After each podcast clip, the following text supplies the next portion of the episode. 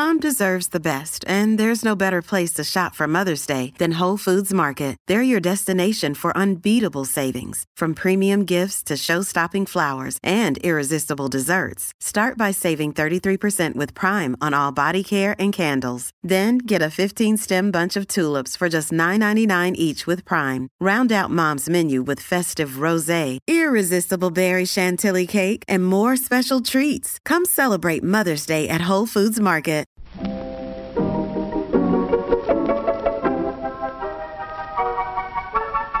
Maybe it's just that you don't know how to use social courtesy. Oh, that's old fashioned. Watch how Lizzie Post and Dan Post Senning act as host and hostess. They know that courtesy means showing respect, thinking of the other person, real friendliness. Hello! And welcome to Awesome Etiquette. Where we explore modern etiquette through the lens of consideration, respect, and honesty. On today's show, we take your questions on passing the salt and pepper, dealing with someone who you know has lied to you, selling tickets when your friend backs out of a concert, and eating lobster. For Awesome Etiquette sustaining members, our question of the week is about not being allowed to play video games, but hanging out with friends who are allowed to. Plus, your most excellent feedback, etiquette salute, and a postscript on going back to school. All that's coming up. Awesome Etiquette comes to you from the studios of our home offices in Vermont and is proud to be produced by the Emily Post Institute. I'm Dan Post Senning. And I'm Lizzie Post. And it's so good to be back with you, Lizzie Post. it's so good to be back on the mic with you too. I feel like it's a, a, return from vacation and just hit the ground running. We're we're back into it. B- business, business, business. Both the back end of Emily Post and the front end of Emily Post. School's starting. Labor Day's on the horizon. Shh, don't say it. when you were a kid, were you excited for school or were you like getting depressed and clinging to your last days of freedom and summer? Oh, I was such a moderate child. I was probably a little of both. I loved my summers, but I also liked school. It wasn't something I dreaded. I liked getting things like all of my school supplies all ready to go Oh, yeah. and thinking about that. But I was definitely the kid who was like, the end of summer looming was like, just so depressing and sad. And like no don't take it away from me this magical time that we have. So i feel like every every mid to late august i get a little bit of that like a reminder of those feelings. But it's also eh, kind of a cool cool year in both our lives. But you've got one actually going off to kindergarten and my nephew is headed to kindergarten. So i'm i'm like excited for school year things to start happening in my bigger family life. Oh, absolutely. You've you've hit a, a very sweet and sensitive button with me on that one. Anisha is a little bit old for a five year old. She's got one of those January birthdays, so she is so ready. That extra nine months represents a significant percentage of her life, you know, 15, Yeah. 20% or whatever. yeah, and exactly. She is just crawling out of her skin. She cannot wait. She's visiting with her nanny right now and we talk at night before bed and she was telling me the other day about the school shopping. She's got her backpack, she got her new shoes and she is um she is off the wall excited. It's it's really fun to watch. That's so awesome. That is so awesome. And she's been counting the days. We started weeks ago where she got the calendar out and we went through every day on the calendar. And you know this week's your audubon camp and then we have two days that are family days. And then this week we're going to go visit nana nani. And then we've got three days with felicia and then two family days. And then oh your last couple days at daycare. They ride the elevator on their last day. It's kind Oh of a oh, thing. Oh boy, that's big. That's big. so she rode the elevator. She got to depart from from that scene, and now we're a week and a half out, and it's it, it's a countdown like a Christmas countdown. She Yes. is so excited.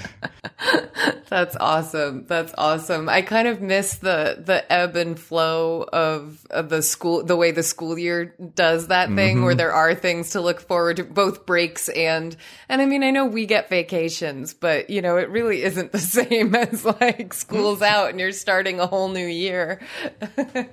No, it's not. It it, it and it it. I think there's something about that that childlike experience where it's just a ride.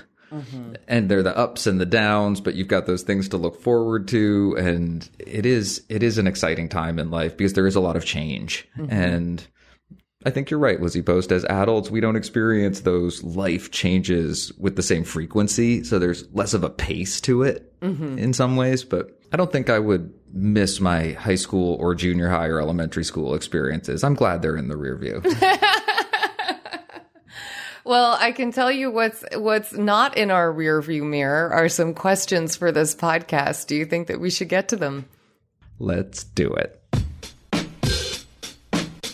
Awesome Etiquette is here to answer your questions. You can email them to awesomeetiquette at emilypost.com. Leave a voicemail or text at 802 858 KIND. That's 802 858 5463. Or you can reach us on social media. On Twitter, we're at Emily Post Inst. On Instagram, we are at Emily Post Institute. And on Facebook, we're the Emily Post Institute. Just use the hashtag Awesome Etiquette with your social media post so that we know you want your question on the show.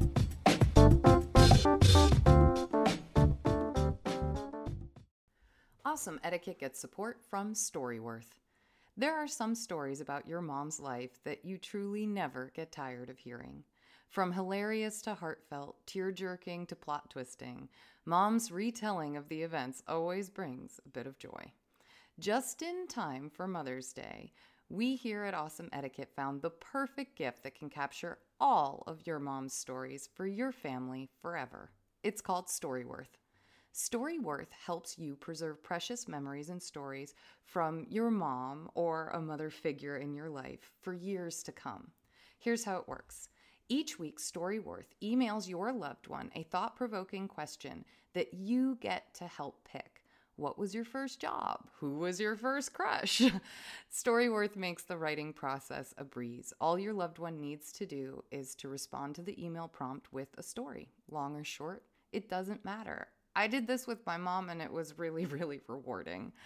You'll be emailed a copy of your loved one's responses as they're submitted over the course of the year. You'll get to enjoy their retelling of the stories, some you probably already know, or maybe the ones that you're surprised by you haven't heard before. After that year of fun discovery and reminiscing, Storyworth compiles your loved one's stories and photos into a beautiful keepsake hardcover book that you'll be able to share and revisit for generations to come. You can even keep a copy of the book for yourself. Give all the moms in your life a unique, heartfelt gift that you all will cherish for years. Storyworth. Right now, save $10 on your first purchase when you go to storyworth.com slash manners. That's Storyworth, S-T-O-R-Y, W-O-R-T-H dot com slash manners. It's manners with an S to save $10 on your first purchase. And now back to our show. Our first question this week is titled Pass the Pepper, and this is an etiquette classic. Interesting. Hello. A coworker and I were having a conversation about the proper way to pass the salt and pepper at the dinner table. I was pretty sure that the night my parents had a spirited debate about whether or not you pass both salt and pepper together, my wonderful late mother won the argument when she referenced the Emily Post book on etiquette. I could be totally wrong, but despite what I see all over the internet, I thought the winning answer was that they are passed separately. As my mom used to always say, nothing ventured, nothing gained. So I just thought I'd ask. Have a great day, Rob. Hey Rob, it it is really fun. I feel like when we can come down on the side of something and we get to be definitive. So often we're exploring caveats and thinking about why something might not follow the norm. And this is one that Dan, correct me if I'm wrong. I think we can be pretty definitive about the fact that the salt and pepper get passed together traditionally, at least per Emily Post etiquette. I was assuming that was the answer, and I didn't even look it up or reference it anywhere because I just that's so ingrained. what I know exactly.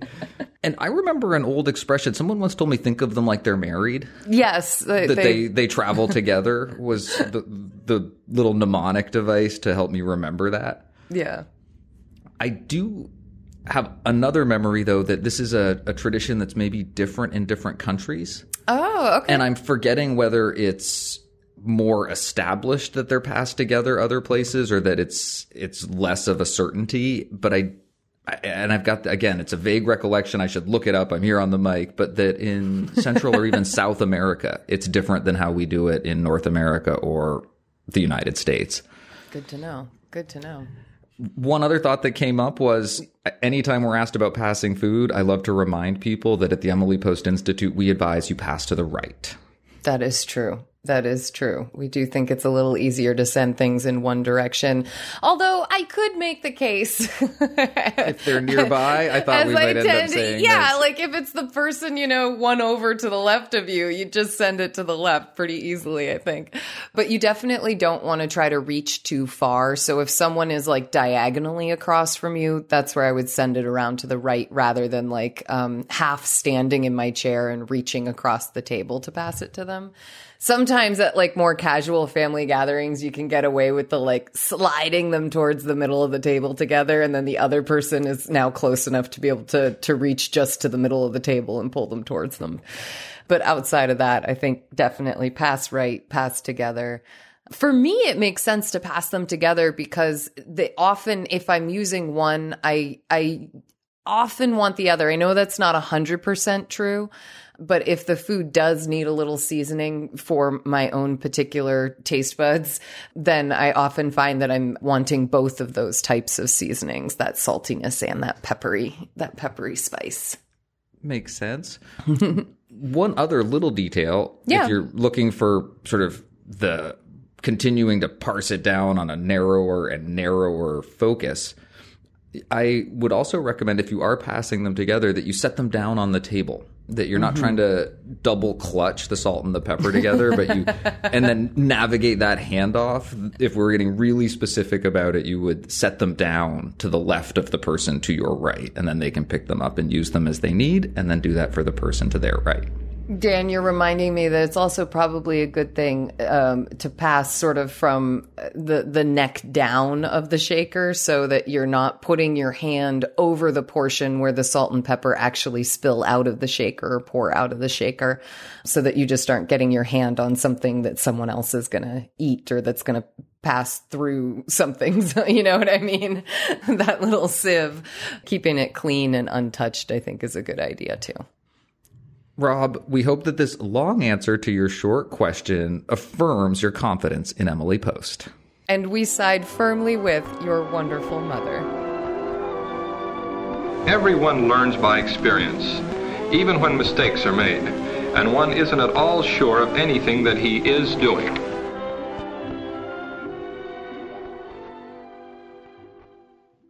Another day is here, and you're ready for it. What to wear? Check. Breakfast, lunch, and dinner? Check. Planning for what's next and how to save for it? That's where Bank of America can help.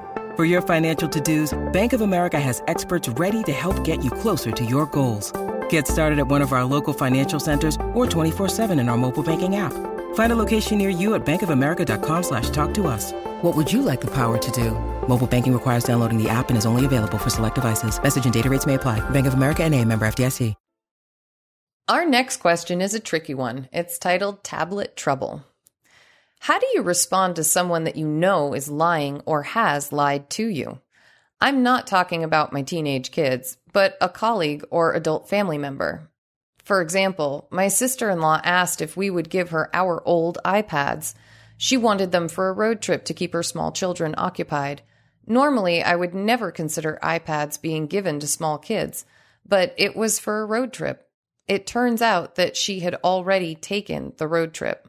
Background Several weeks prior, I had posted about the harmful effects of technology on young children, and the author of the article had mentioned a road trip would be the only possible reason to allow very small children tech. The idea that my two year old niece has hours a day of screen time on a device that I gave her mother based on a lie makes me sick. It was a gift, so I can't ask for them back. Melissa. Oh, Melissa, this is a really difficult question. It's a hard one for me to even think about. We say at the start of this show, where Dan and Lizzie answer your questions with etiquette based on consideration, respect, and honesty. Those are the mm-hmm. three core principles that we say have to be a part of the advice that we give and the etiquette that we advocate for. And it's the basis for the decision making process that we use to think about how we answer questions on this show. I think there's almost nothing else that could be more important to good relationships than a foundation of trust and honesty is a big part of that. This can be mm-hmm. a, a really difficult thing to deal with when you're encountering it in your life and in that interpersonal space, that, that relationship space that you share with people that you're close to. Dan, I feel like this one's really tough because it's the topic of lying. It's the topic of gifting and kind of how we feel about how gifts get used. And it's also the topic of parenting and, and having opinions and thoughts and maybe even judgments about how other people parent. And uh, with all those three things, I'm also looking at this question and wondering a little bit about like assumption as well and in in what places are we assuming and in what place do we actually know what's going on. But the question that Melissa asks us is really clear. How do you respond to someone that you know is lying or has lied to you? And I think that that clarity and that specific question are worth addressing because it, it is so important. But I also think you're raising a really good point that because it's so important, I think you really want to keep the focus on that in, in terms of the way you think about it and in terms of the way you assess your possible reactions and responses. It would be, I think, relatively easy to allow a lot of the hurt feeling about being deceived to start to inform the way you might talk about the parenting choices or the gifting. Mm-hmm. And in this particular case, I would really identify the important issue being the issue of trust between these people. And if I was going to try to address this with someone, mm-hmm. I would mm-hmm. want to be laser focused on the trust in the relationship. And I would want to really be careful about moderating my own self and really thinking about keeping the questions around parenting and gifting separate. And it sounds like Melissa's got a sense for that when she says, it was a gift, so I can't ask for them back. There is an understanding that once you give something, that it becomes someone else's and they get to make choices about how they use it and what they do with it. Yeah, yeah. And I think you also make a really good point about being really careful with the assumptions that you make. If we were to do a a really brief timeline of this question, there's event one, which is the posting of an article about the tech and children, yeah. time for kids, but the road trip being an exception. Yeah. And a couple weeks later, you have a request to use an iPad or to be given an iPad to use for a road trip. And then uh, at some point after that, the discovery that a road trip had already happened. And I just mm-hmm. want to leave the tiniest sliver of possibility out there that there might be some misunderstanding or confusion about what the road trip is. That maybe one road trip did happen and it didn't go well and there weren't iPads. And maybe even that article having been out there gave someone, a sister in law, the idea that the iPad could be an antidote for and that there might be some other road trip in the future. So there is the, the slimmest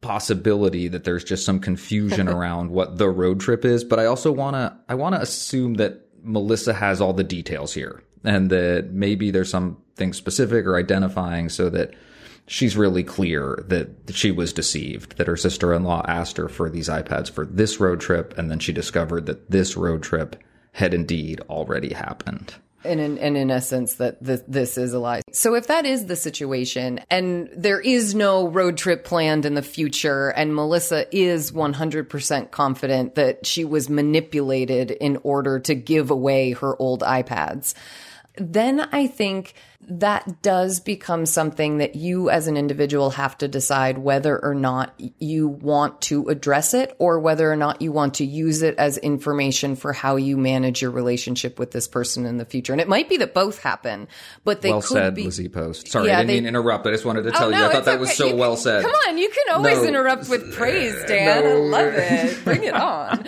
um, but no, I think that that that that's that's an important place to be. Is you either say okay, that's not what I was expecting. I don't totally know that my my 2-year-old niece is using this thing all day long or at an extremely high rate, but I am really upset that I was asked for something and it appears that this that is not what it is being used for. The trip that I that that was indicated has already in fact happened. And I think that if you're going to address it, then I think you want to get really clear with yourself, Melissa, about what it is that you would want to say because just I think walking up and saying, Hey, I've got an issue I want to talk with you about. You really deceived me to get those iPads from me. And I'm really angry about that. And I know it's a gift, so I can't actually, you know, get it back from you, but it really makes me upset and think twice about giving you anything in the future that you ask for. And it's not that that wouldn't be somewhat valid to say to someone, but I think how you approach it is, is really, really important and how much you leverage accusations versus how much you say, Hey, I was a little uncomfortable. I was under the impression that I was giving you the iPads for the road trip, but the road trip seemed to have already happened what's the deal with that? Or what what happened with that? Because it doesn't seem to add up or line up in my head. Is a very different approach. And i think i would get really clear on which approach is that i feel comfortable moving forward with because you are calling into question the trust that you have with someone and you are identifying a moment that you are hurt about and I think it's always important to feel like you have agency to identify your feelings with someone in a relationship and to, to have a calm and candid conversation about that.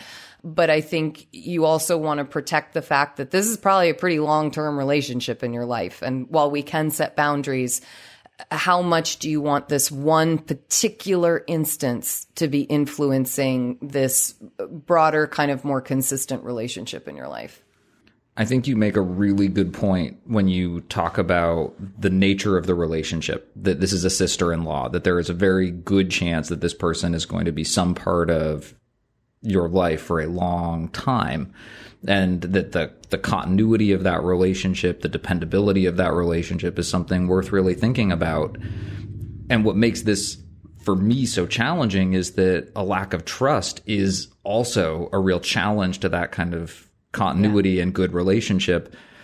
But there's something else that happens in etiquette a lot, which is people that we're close to, people that we care about. Sometimes we, for the sake of a relationship, don't point out mistakes or bad things that happen. Sometimes very true, you, Dan. You say very to yourself, true. for the sake of a smoothness here, I'm, I'm not going to address this. This is something they probably know about or are dealing with or have their own relationship to. And it's better if it's not my business and figuring out where the scales come down, whether the, the lack of trust is a bigger disruption to the relationship or whether addressing such a fundamental breach of trust is a bigger disruption to the relationship right, is right is really a subtle judgment call. And I think it, it, it will require a lot of Melissa in terms of thinking about how she feels about it, how corrosive this experience is going to be to the relationship if it's left unaddressed and your assessment of, of whether or not there are any benefits to be gained, whether bringing this to someone's attention is something that's likely to improve your relationship with them moving forward. If someone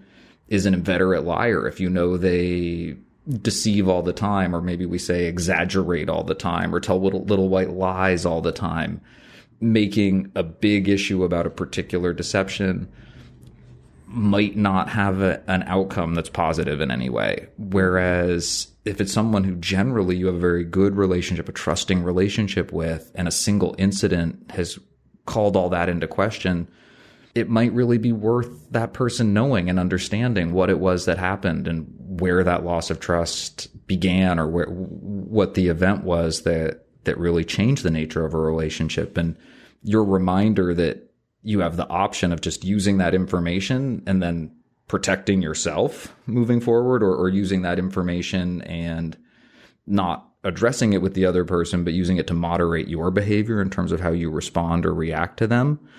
I think there are occasions where, as awkward or difficult as it would be to hear about why you're doing that, someone would want to know mm-hmm. or would benefit from knowing. And mm-hmm. I was thinking about the framing of, with a sister in law who you're close to, it might be different. And you might think of them deserving the chance to know what had happened and how you feel. Mm-hmm. And that might be a frame that might allow that sample script construction to come more naturally and might also help you maintain the focus on what it is you want to accomplish by bringing it up with the person. As we close out this question, what would you do in this particular circumstance? I think that in this particular circumstance, I would talk to the person about it. I would tell them that I had been left with an impression that I had been deceived. Mm-hmm. And I would leave it open like that. And I would really keep the focus on I'm remembering my mother's when you I feel statements, what feeling that left you with. Mm-hmm. And I think that you really want to approach that conversation with care. I think you want to tell the person that they're important in your life and they matter to you, but something's happened that's given you pause, Mm-hmm. that you really want to talk to them about it, that you think they deserve to know that this is what you're thinking and feeling. About And them, yeah.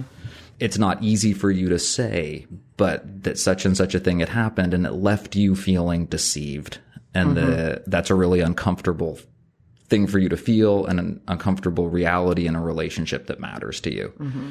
And I don't think that I would have a prescriptive action. I don't think I would be asking of them, will you promise to always tell me the truth in the future? Or would you try to rectify the, the incident that left me with this impression? But I think You just want to let them know that they did it to you. and give them a chance to apologize and Mm-hmm. give them a chance to do that reparative work. But I think it's hard to tell someone at that point what you expect of them. I think you would, for me, I would really keep the focus on me, what my impression was, and how it left me feeling. Mm-hmm. This is one where you you and I are typically I'm the one who goes for the confrontation really quickly in our mm-hmm. in our cousinship. And this is one where I probably wouldn't. I would probably kind of pocket it in my back pocket as, whoa, that didn't go the way that I thought it would. And then for just, I, I'd be in more in that zone of, I'm going to save that information for the future. I'm going to really think about how I entertain requests. And, you know, you could call this a gift. You could call it just like a request among family. Like, oh, you're, you're getting rid of that thing. Could I take it? You know, my, like my kids could really use it in this situation. And because I don't know exactly how serious or close or if the kids are on those iPads all the time or what, you know, because I don't know exactly what's going on in it just from what we have here. My natural inclination would be to hold off on this one, to really think more carefully about how I engage these types of exchanges in the future and and to pay attention to them so that I can hopefully be more confident if an exchange happens in the future but especially if I had a really good relationship with them, I could see a case for doing exactly what Dan was saying of a really good relationship with something that's frustrating or bad in it is is really worth talking about. And I could also see going the other way of saying that you know a, a blip maybe it's better to just keep things smooth and move on and and take a mental note for myself but I think either way would work. And I think either way is really just dependent on how Melissa feels about engaging, how confident she is about everything she's spelled out in her email to us, and how she in particular wants to move forward with this relationship and can feel good about it. That's like what really what really matters. But I was curious what our different perspectives might be. Well, and, and there's a lot of room in my universe for that kind of approach. Oh, totally. And, and mine and yours too. And I would definitely say to Melissa, this is one of the most challenging questions we've faced. It has to Yeah. do with the, the fundamentals of good etiquette, the core principles Yeah. that we really base our decision making on. And it's interesting to me that when we're talking about something that fundamental, how personal the answer is. Yeah. That how you respond to that really is something that I think needs to be looked at from from an individual perspective with a lot of information and a lot of context because we are talking about something that really matters. Yeah. Melissa, we are so sorry that you are in this situation, but we do thank you for your question and we hope that our answer helps. Well, maybe it'll help you to know just what we found out about honesty. And we found out plenty. To be honest may sound easy. Some of the time it is. But it can be a real problem. This episode is brought to you by Reese's Peanut Butter Cups. In breaking news, Leading scientists worldwide are conducting experiments to determine if Reese's peanut butter cups are the perfect combination of peanut butter and chocolate. However, it appears the study was inconclusive, as the scientists couldn't help but eat all the Reese's. Because when you want something sweet, you can't do better than Reese's. Find Reese's now at a store near you. Our next question is about concert complications. Hi, Lizzie and Dan. I wanted some etiquette thoughts on a situation, if you could. My friend and I made plans to go to a concert across the country. The night before we were to leave, she backed out. Hmm. She initiated the plans and bought the tickets, and I had already paid her for mine. I was unable to attend alone due to the remote location, logistics of traveling alone, and could not find someone to go in her place since it was so last minute. How do I, or do I even, politely ask if she was able to sell the tickets? I offered to help with that, but never heard back. They were not cheap. Thankfully, I was able to get a flight credit for canceling my flights, though not a refund. Thanks. Bummed. Oh, bummed. Bummed is the right word for this. I would be so bummed. I would probably also be fairly angry, I admit. I would I would break my annual New Year's resolution on this one. The night before, it's so hard. It's like of course it's one thing if someone's like something tragic has happened in their life and they can't make it right i feel like we would all really understand and even given all the the follow-up bummers of like you know between location logistics traveling alone can't find someone to go on their place you're just not going to go too. Like those would be like added bummers on top of a really really big bummer that you're very sympathetic to. But not knowing that there was some tragic and and really important and emergent reason for canceling this last minute on something fairly expensive and well planned I think that that since the other person doesn't seem to be in a position of of great um, strife right now, I feel like asking about it and and not just letting that ask that's been kind of ghost hang out there, but but asking again and saying, "Hey, just wanted to touch back with you again. You know, I was able to get my flights credited at least. I can use it for a future trip, but really wanted to find out where we were with those tickets because I, you know, certainly don't want to just be out of the cost if if you were able to sell them." I think it's a little bit tough but I think that I think that it's a it's a worthwhile thing, and I'm I'm not saying that asking is going to guarantee getting you the money back, but I think asking at least kind of ties a bow on if you get an answer at least ties a bow on the the, the like outstanding I would definitely ask if they were Okay, able to sell them. But Yeah, no, I want to yeah. be I want to be clear uh, I want to narrow though what I would definitely ask them about. okay what would you ask I would ask if they were able to sell them. That would be my entree into opening the discussion about the costs that were associated with the trip. Mm-hmm. I was thinking to myself, there's no such thing as an etiquette contract. There's Mm-hmm. no legally binding recourse that says someone has to pay you back if this and this happens or that and that happens.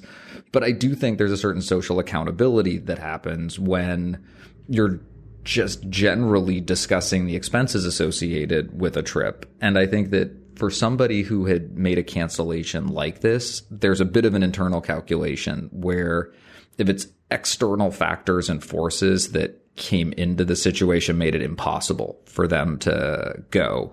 Yeah. You might feel differently about what the burden of those expenses is and how it falls. Because those sorts of things could happen to anyone. Right. Uh, a week later, it could have been our question asker bummed who had the unexpected emergency and they had to cancel and couldn't go. And right that cost fell on them. And I'm thinking a little bit about airlines. If it's the weather, they're not responsible for paying for your hotel room. right And things happen, and sometimes you have to absorb costs, and it's disappointing. If it was something that was, and I want to use the word frivolous, something that was not as serious, something that was much more under your control. flaky You just, Just, eh. decided you wanted to do something else or were no longer up for it, then I think that cost burden does start to shift and fall on the person who cancels. But I also think it's up to them to identify it. I think it's really hard for the other person to, interrogate the reasons and then say, well, in that case, I think you owe me. If it was something else, you might not. But I do think by opening up that discussion, there's a, a very natural social accountability that starts to happen that mm-hmm. I would hope would bring that up in Bum's friend's mind. Yeah. I think another entree into that conversation is the one that you used in your sample script, Lizzie Post, where you mentioned that you were able to get your flight uh, credited, though not refunded. I think that's mm-hmm. another piece of information that you could share that would be relevant. If I was the other person, I would want to know if someone had had to absorb the costs of the travel or whether they were able to get a refund. And mm-hmm. I think sharing that information is another way to start to introduce your personal interest in the details of the finances around this trip and how they're resolving. Mm-hmm. I would also encourage bummed, you know, much like in our last question, to be a, a little bit self reflective. How impossible was it for you to go to this alone? You know what I mean? Like, I would, I think if I was in bum's position, I would be saying, am I just canceling because I'm a little nervous about maybe going? And and that's you know that's okay. We can all be nervous about traveling alone or doing something we've never done before or something like that. And it might be enough of a nerve to get us to not go. But is that different from no truly like you had rented the rental car and therefore I because I can't afford that rental car I like you no longer being a part of it anymore means I really can't be a part of it either. So I think I would just want to be a little bit self-reflective about how much did the other person not going truly prevent me from going or did I just not kind of go after it and choose, you know, choose, choose to go, put on that confidence hat and go. And that might make me feel a little bit more in charge of my own decision potentially as opposed to have having my decision only been made because someone else made a decision and it might be that you had a little more autonomy over it it might be that you had none and your friend canceling really meant you truly could not go to this concert too that's just more for my own mental space than it is as something to use to get my friend to try to repay for a ticket or something like that, you know? no, I think it's an important detail. There's another thing that would really impact the way I might feel about a situation like this, and that would be how the friend handled it beyond the money question. Right. I'm curious whether or not there was some explanation given about why the cancellation happened or why the cancellation happened so last minute. I'm also curious if there was any kind of apology for those things. Was this well handled besides the money? And sometimes that makes a big difference. Sometimes someone acknowledging their responsibility and apologizing for the awkwardness or difficulty that it causes can be enough to make absorbing those costs not feel so bad. I think the absence of those other things can often make me feel like I'm owed something and maybe it's yeah. easier to think about the money than the the kind apology. of apology or yeah. connection or explanation that I would want to feel better about the situation no matter what the decision about the money ended up being. So I don't know if bummed had that kind of satisfaction in this situation yeah. or not, but I definitely think it is an etiquette lesson that we can all take away from it that yeah when there is a question that's a money question it's important also not to forget the human issues that are going on around that money question well, and it's a good reminder of when you're not in bummed position, but you're the friend who has to make a cancellation, no exactly. matter what the reason. Boy, you know, bummed, we're not suggesting that bummed like punish or go after their friend hardcore just because an apology might not have been issued, or maybe the person was kind of like uh, casual about how they canceled these last minute, fairly significant plans. But it's more so to illustrate how much an apology and an explanation can go such a long way towards the the person who's kind of been put in an awkward situation feeling okay about it, you know, or being able to handle it. It's really, really different to hear, Oh my gosh, I'm so sorry. I know how much this is going to impact you. I really wish this wasn't the case versus, yeah, so I'm not going. Um, good luck. Do what you want. You know, you know, if you can get someone else to go, great. You know, it's like they're two very, they will put the other person in a very different mental space for absorbing the situation and how they feel about it. So, If you do ever have to cancel late, make sure it comes with a lot of apologies, a little bit of explanation, and awareness of how your actions are going to impact other people. I tell you, it makes me want to keep working my way link by link back the etiquette chain. and I'll take even one more etiquette lesson and extract it. Really try not to cancel. Try to keep Yeah. your commitments. Try not to cancel last minute. But big picture, I think that the underlying concept here is that if you made a commitment, you really want to do your absolute best to meet it. And if other people have put themselves out in furtherance of that and you're the one who has to cancel it, there is some responsibility. And whether that's just social responsibility or financial responsibility, it's really important to acknowledge it. Bummed. Those are our thoughts on your situation. We are so sorry that this happened to you, but we do hope that our advice helps for future canceled plans.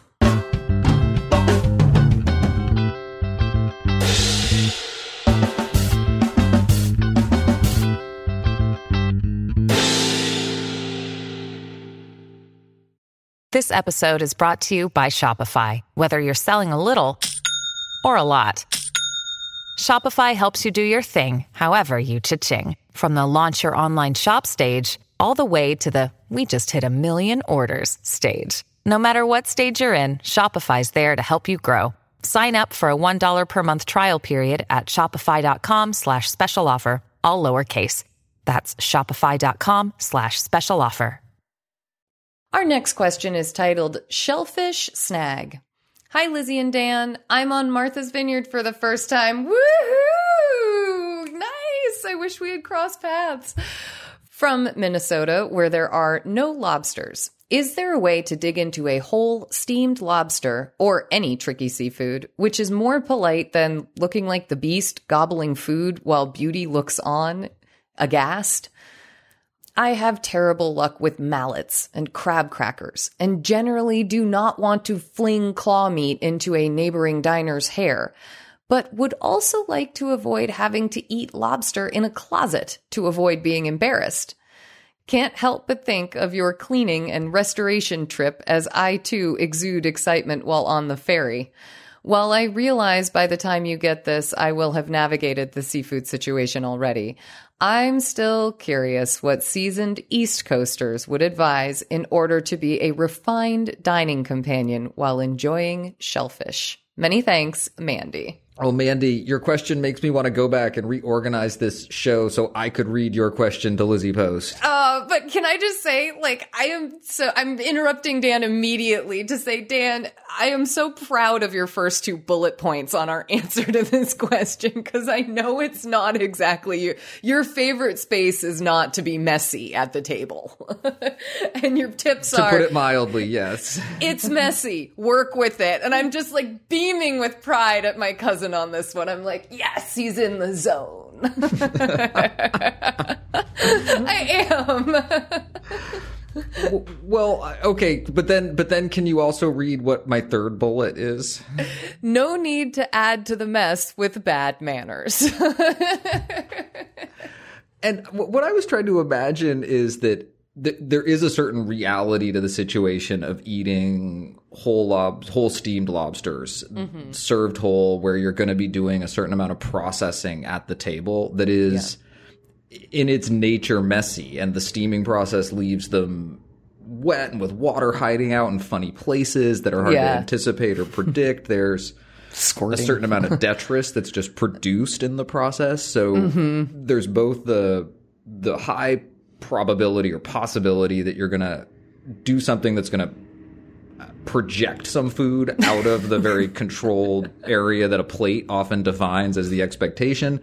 Projectile dining definitely needs to be a section of the next etiquette book. and you're also going to generate a bunch of mess in the process. And so I was thinking about things like your other basic table manners, things like your willingness to chew with your mouth closed mm-hmm. or mm-hmm. Um, wipe your mouth with a napkin after a couple bites or between bites. Mm-hmm. And that while you might not be able to keep your hands as clean or your place as clean, keeping your face clean, keeping your um, attention up and out and with other people that you don't just become absorbed with what's happening right in front of you and That's sort what of happens lose, to me. lose the ability to interact with people around you. That some of those other etiquette points can actually uh, get more important in a situation where some etiquette is falling away or where the the table manners expectations are a little different. Dan, I think that's really excellent advice. I would add to it things like as you crack through each claw or knuckle, get that little little bit of meat out that you're going to eat and then immediately get the shell to a discard bowl. That helps keep your own plate kind of constantly whittling down to less and less mess. Well, until you're eventually just left with, you know, kind of the the unedible part of the carcass and all the the the like salty water and the the the little bits that you're not going to be eating that I've kind of mixed in. But it does help decrease the volume of things that you're trying to navigate through as you break through this lobster and, and get to all of the sweet meat that's inside. But I really appreciated you, Dan, bringing up the projectile aspect of it because I think it's a really hard one to get away from. I also think setting yourself up well to be messy from the get go. So maybe not trying to serve lobster in the nice dining room of the rental that you're in or your your summer home that you're in but you know grabbing the picnic table outside and laying down that newspaper and going for it in that more casual way can often make us feel more comfortable with a little bit more of the mess that tends to accumulate with this particular delicacy, I'll say. But it can be so much fun. The other thing is that if you are serving lobster in a really formalized situation, this is a time where we really suggest that you actually break it down in the kitchen and that you're serving people meat that they can just eat easily with a fork and knife rather than, than asking people to really be getting messy when you, you're hosting a formal affair. I know that wasn't Mandy's question, but just, you know, to, to, to expand the etiquette a little bit. No, it gets it's a really good point, and it gets me to the the, the other table manners tips that I was going to offer at the end of this question, mm-hmm. and I think is a a really good thing to keep in mind, Lizzie Post, when you talk about the projectile nature. There's a reason when you go to a lobster restaurant they give you a bib, yes, and wet naps. It's because, and it doesn't have to happen. I, I right. I'm going to separate myself a little bit. I don't think we need to lean into the messy nature. I don't think we need to want food to be flying everywhere, but recognizing no. that it could happen in the normal course of events if you're processing a lobster at the table is an important thing for a host to remember. If people are showing up in really nice clothes, that might not be a task that you want to give them. And yeah. that, that idea that in those situations, you would want to do more of that processing ahead of time in the kitchen is a really valid point. And there's this in between space where, where you were talking about where you get to the end of the lobster and you're left with this thing on your plate. I definitely, the last time I did a steamed lobster, did some of that processing right at the start. So my, mm-hmm. my table manners tips, if you're like me and you would like to keep the messiness down, is that be sure you have a good discard bowl, big one, big enough yeah. to to get everything that's gonna that's going to be produced. You have lots of napkins, spares for yourself and the people around you for messes in case they happen. And maybe even be thinking about what the the wash up afterward looks like. Maybe there's mm-hmm. wipes for the table. Maybe there's um, a, a, place nearby where you can go wash up if there aren't going to be a restroom finger bowls coming out to the table. But you've got your your materials planned out and laid out. But then right at the start, and for vegetarians that are listening, maybe just hit a pause or a forward 30 seconds. I think if you just crack that tail right off and take mm-hmm. the meat containing parts of the lobster off the main body and then take the main body that you're not going to eat, put it right in the discard bowl at the start. It's just so done. that you start to get yourself down to these are the meat containing parts and then that process that you described so well of as you eat something, as you crack that shell, you've got a place to put it and then over the course of the course, each move that you make gets you closer and closer to contained and less messy.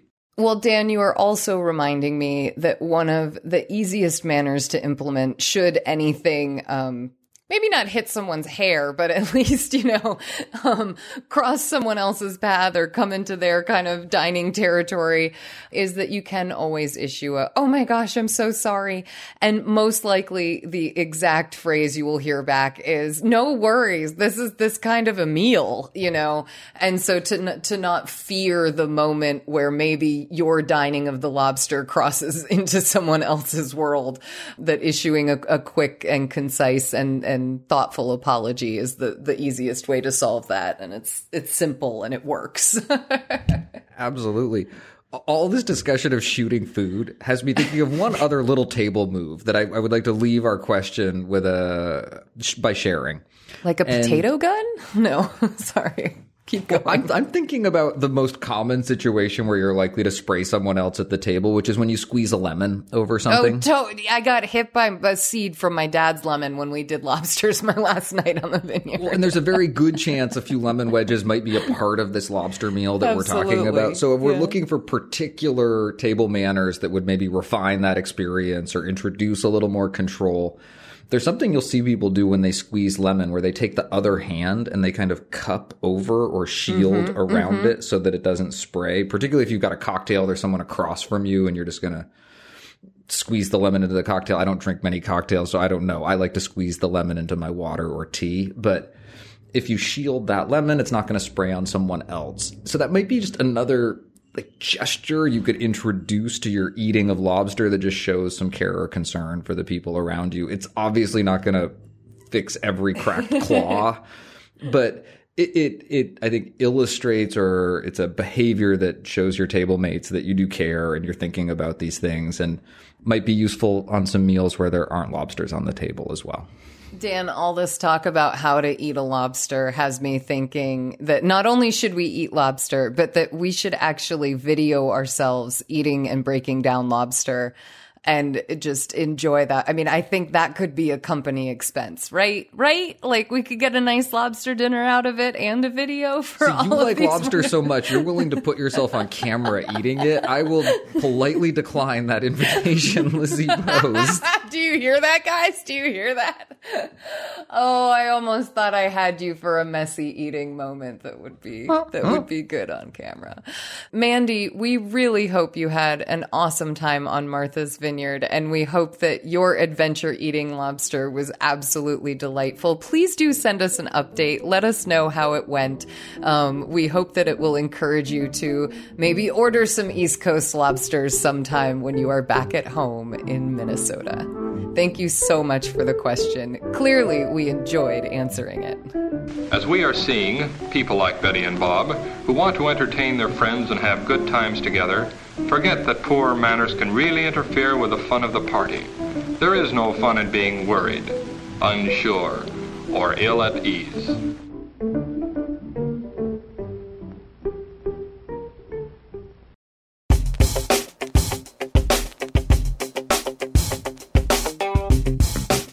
Thank you for your questions. Please send us updates or feedback on our answers to awesomeetiquette at emilypost.com. You can leave us a voicemail or text at 802 858 KIND. That's 802 858 5463. You can also reach us on social media. On Twitter, we are at Emily Post Inst. On Instagram, we are at Emily Post Institute. And on Facebook, we are the Emily Post Institute. Just remember, use the hashtag awesomeetiquette with your post so that we know you want your question on the show.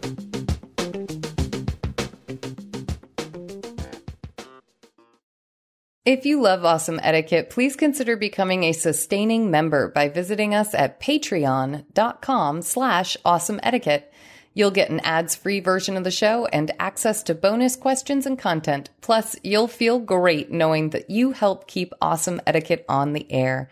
And to those of you who are already sustaining members, thank you so much for your support.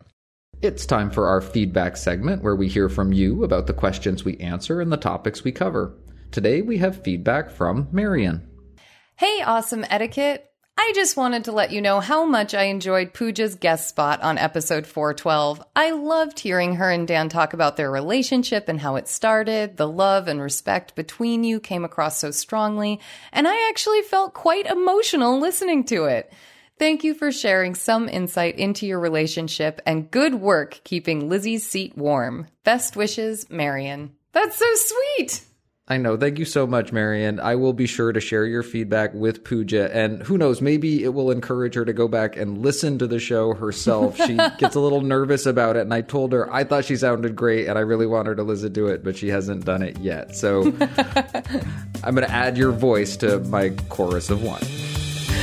Thank you for sending us your thoughts and updates. Please do keep them coming. You can send your feedback or update to awesomeetiquette at emilypost.com or leave us a voicemail or text at 802 858 KIND. That's 802 858 5463.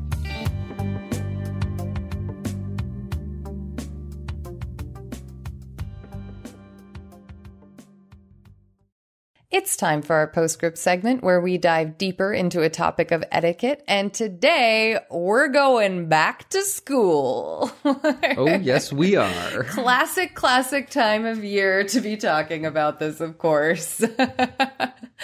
Dan, what have you got for us today?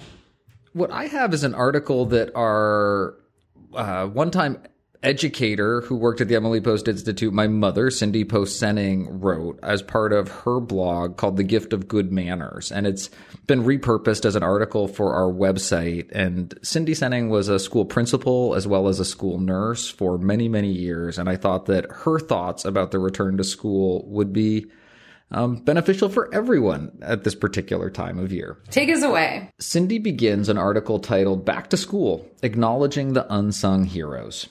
This is it, the first week of school.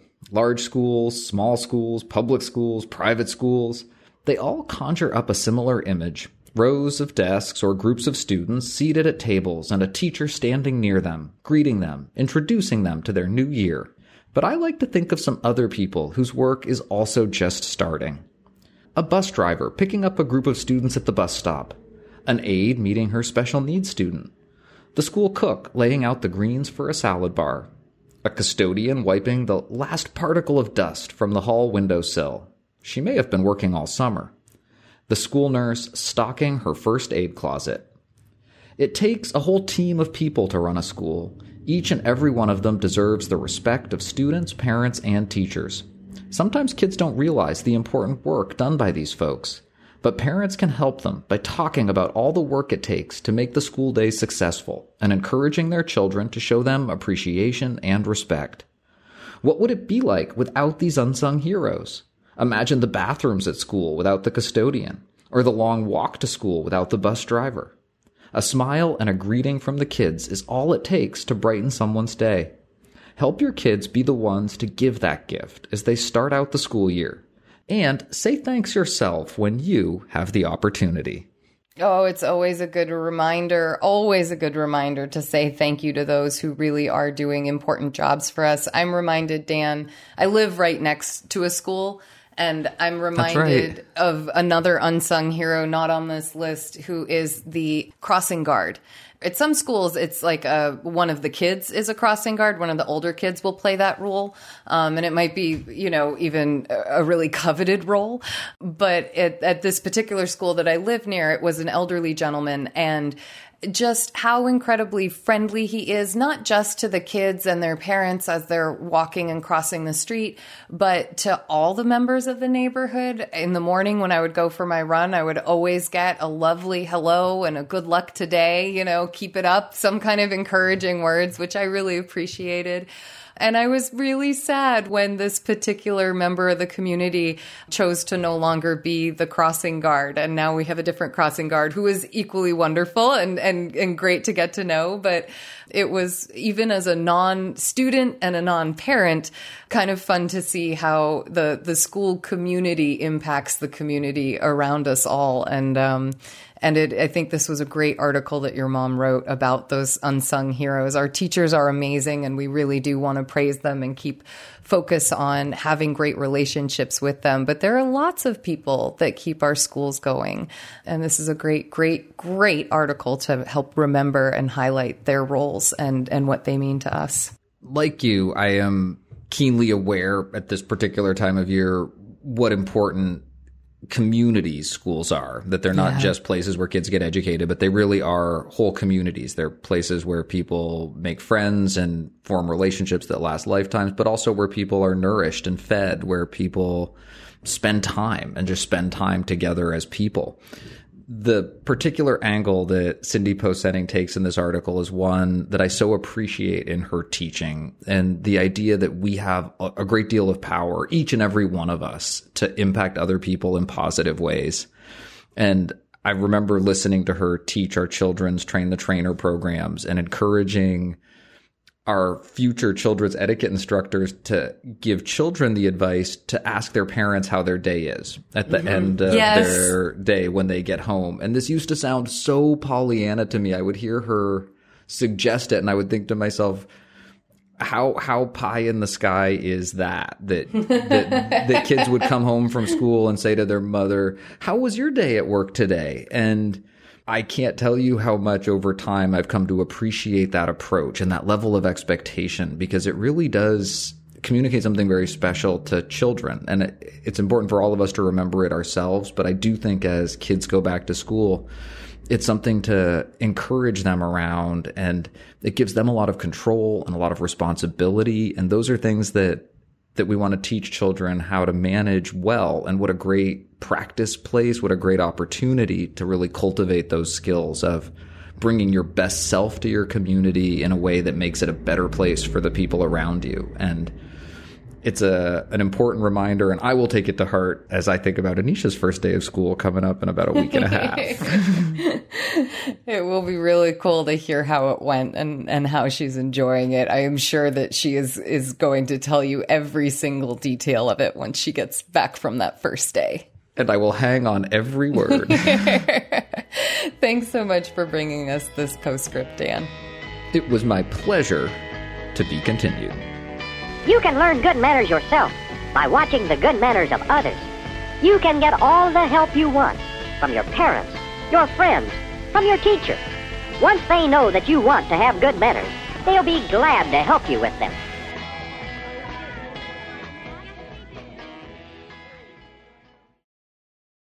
We like to end our show on a high note, so we turn to you to hear about the good etiquette you're seeing and experiencing out in the world, and that can come in so many forms. Today we have a salute from Brandon.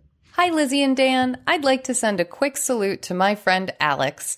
There is an item at a store I have been eyeballing for a while, but haven't been able to purchase.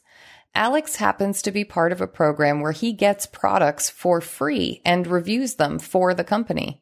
The item I wanted came up as an option for him to review, and he chose it so I could have it. I thought it was such a kind, thoughtful thing to do for me. Thanks. That is really sweet. I love that. Uh, we could all use a friend or two like that in our lives, right? No, absolutely. Brendan, Alex is definitely an awesome friend, and this is a great etiquette salute. Thank you so much for sharing it with us. And thank you for listening. Thank you to everyone who sent us something and to everyone who supports us on Patreon. Please do connect with us. Share this show with friends, family, and coworkers, however you like to share podcasts. We know a recommendation is the best way for someone to find awesome etiquette. You can send us questions, feedback, and salutes by email to awesomeetiquette at emilypost.com. By phone, leave us a message or text at 802 858 KIND. That's 802 858 5463. On Twitter, we're at Emily Post Inst. On Instagram, we're at Emily Post Institute. And on Facebook, we're the Emily Post Institute. Please consider becoming a sustaining member. You can find out more about this by visiting us at patreon.com slash awesome etiquette. You can also subscribe to the ads version of our show on Spotify or your favorite podcast app. And please consider leaving us a review. It helps our show ranking, which helps more people find awesome etiquette. Our show is edited by Chris Albertine and assistant produced by Bridget Dowd. Thanks, Thanks, Chris and Bridget. Chris and Bridget. Oh.